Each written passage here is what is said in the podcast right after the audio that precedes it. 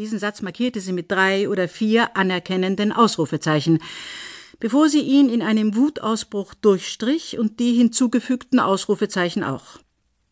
Danach schrieb sie mit grüner Tinte Das Leben speise sich aus Leidenschaft, doch keine Leidenschaft könne in einer Ehe überleben.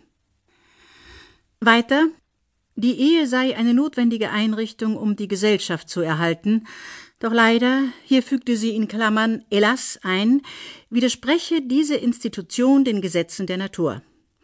Wenn eine verheiratete Frau wie eine Sklavin gehalten werde, wenn es keine richtig glücklichen Ehen gebe, wenn Verbrechen in der Ehe an der Tagesordnung und dabei die aufgedeckten nicht einmal die schlimmsten seien. Diese letzte Behauptung unterstrich sie mehrmals mit verschiedenfarbiger Tinte, als hätte sie bereits der Hauch einer Ahnung gestreift. Das blaue Heft, in dem sie dieses und andere literarische Zitate notierte, ließ sie in einer Bodega in Cuernavaca liegen, bereits Jahre vor ihrer Abreise nach Veracruz. Sie würde es wohl nie wiedersehen. Noch rascher waren die Umstände verblasst, unter denen diese Zeilen entstanden waren. Hätte man sie gefragt, wann und mit wem sie ihren Gatten zum ersten Mal betrog, hätte sie wohl ohne den Hauch eines Zweifels erwidert, ihr erster Liebhaber sei Gaspar Ribero gewesen. Ein übler Kerl, den sie selbstlos half und der ihr zum Dank dafür noch einen Tritt versetzte. Und zwar kurz bevor er im Asunción zu arbeiten begann, einem unscheinbaren Hotel. Nur wenige Schritte vom Revolutionsdenkmal entfernt. Nie im Leben hätte sie sich an den eigentlichen Pionier erinnert, einen Ingenieur aus Guanajuato, den sie auf einer Party bei Margara Armangol kennengelernt hatte. Die ganze Episode war aus ihrem Gedächtnis gestrichen. Hätte ein Arzt oder Hypnotiseur sie in Trance versetzt und dazu befragt, hätte sie sich vielleicht erinnert, dass ihr irgendwann ein nicht mehr ganz junger Mann auf einer Party vorgestellt worden war, den sie aus reiner Höflichkeit aufgefordert hatte, neben ihr Platz zu nehmen, dann hatte sie einige großzügig eingeschenkte Cuba Libres getrunken und dem Fremden erzählt, ein renommierter Philosophieprofessor habe kürzlich in eben diesem Haus zugeben müssen, dass sie über eine ungeheure Sensibilität verfüge, wie sie ihm in seiner langen beruflichen Laufbahn selten begegnet sei.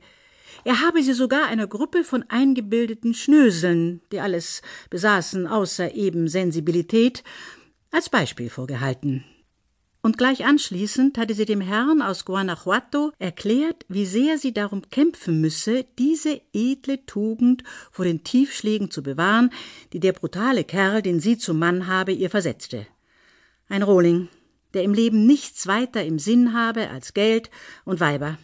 Sie mögen noch so sehr das Gegenteil behaupten, ich bin davon überzeugt, dass niemand auch nur ahnt, wie sehr ein Mensch sich im Laufe der Jahre verändern kann, hatte sie dem Fremden im Vertrauen zugeraunt.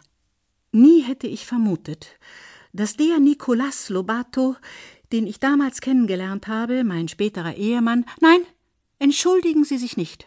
Es gibt keinen Grund, ihn zu kennen, er hat sich in keiner Hinsicht hervorgetan, dass er einmal so werden würde, wie er heute ist. Wir haben uns nachmittags immer im Café Mascarones getroffen. Kennen Sie das? Wen? fragte der Mann, der kaum auf ihre Worte geachtet hatte. Niemanden. Ich meine das Café Mascarones. Es befand sich in der philosophischen Fakultät, als die noch an der Ribera de San Cosme war, ein wunderbarer Ort. Wir, die wir dort während unserer Studentenzeit verkehrt haben, fühlen uns heute noch wie verwaist. In dem Café habe ich Nicolas Lobato kennengelernt. Er mag es nicht, wenn ich das erzähle. Ich weiß nicht warum. Er hat sein Studium genauso wenig beendet wie ich. Nicolas studierte Politikwissenschaft. Die Nachmittage verbrachte er in einem finsteren Loch in einer der Straßen im Viertel Miguel Schulz, direkt um die Ecke bei der Philosophischen Fakultät. Mehrmals habe ich ihn dort abgeholt. Es war ein baufälliger, zweistöckiger Kasten, in dem niemand eine Einrichtung der Universität vermutet hätte. Was für ein Unterschied zu meiner Fakultät. Wie Himmel und Erde. Oder mein Mann und diese Dienstmagd, bitte, entschuldigen Sie, wenn das vermessen klingt. Sie ließ ein flüchtiges Kichern hören. Fast jeden Nachmittag ist Nikolaus